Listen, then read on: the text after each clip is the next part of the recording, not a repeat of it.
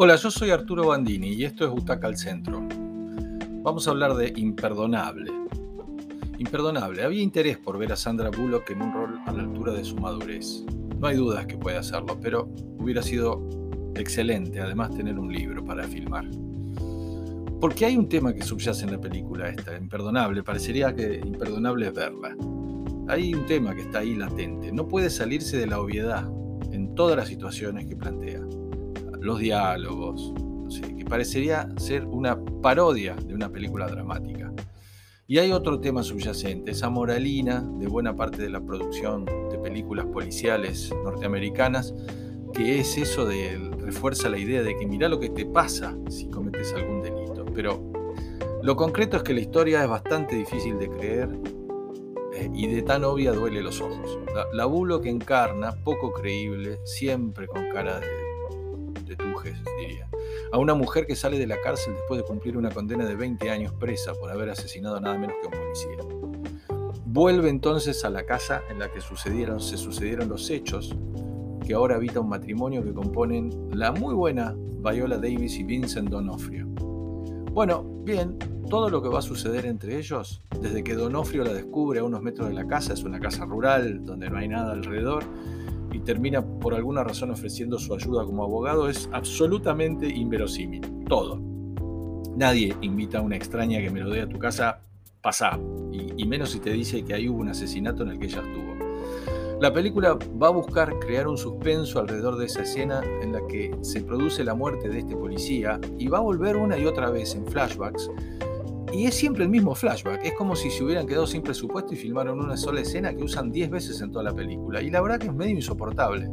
Dice menos de lo que esperamos. Ahí aparece otra subpelícula que tiene que ver con la venganza que planean los hijos de ese sheriff asesinado, que ahora son dos boludos grandes, sobre la cual se pretende crear alguna historia verosímil de, de vidas angustiadas, medios marginales, pero la verdad que con muy poco éxito.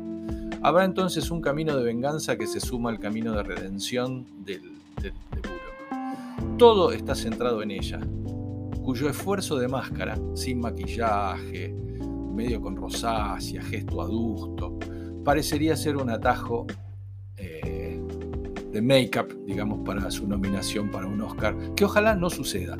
No digo que sea una mala actriz, quizá es buena, es muy buena en comedia, por ejemplo, pero acá está realmente patética. Rob Morgan, que es un actor negro interesante, que se está viendo en varias películas por estos días, es quizá quien tenga los mejores momentos componiendo un agente de libertad condicional de la Bullock. Porque le va a decir las cosas como son. El resto, aún los buenos nombres como Davis y Donofrio, están, la verdad, olvidables por lo obvio y lo anunciado. Incluso hay algunas partes del texto que son raras. La pregunta sería, ¿a quién no hay que perdonar? ¿A la Bullock por el crimen que ya pagó? ¿A los hijos del sheriff asesinado por la venganza que quieren cobrar? ¿A los padres adoptivos? No, no, no hablé de esta parte porque es otro pelotazo, de la hermanita que estuvo presente en la escena del crimen por haberla criado al margen de la verdad, decirle que su hermana era una asesina. Bueno, ya descubriremos qué es lo que pasa. A esta altura la verdad que estamos aburridos y no podemos seguir con esas preguntas. O hay que perdonar a los que vemos la película. En definitiva, mucha energía puesta en que la actriz luzca distinta, dramática, descuidada.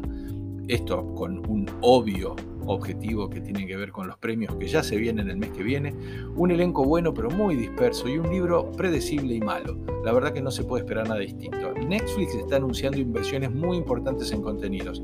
Esperemos que no todo lo que venga sea así. Imperdonable. Es una película para Butaca al Centro de solo tres butacas.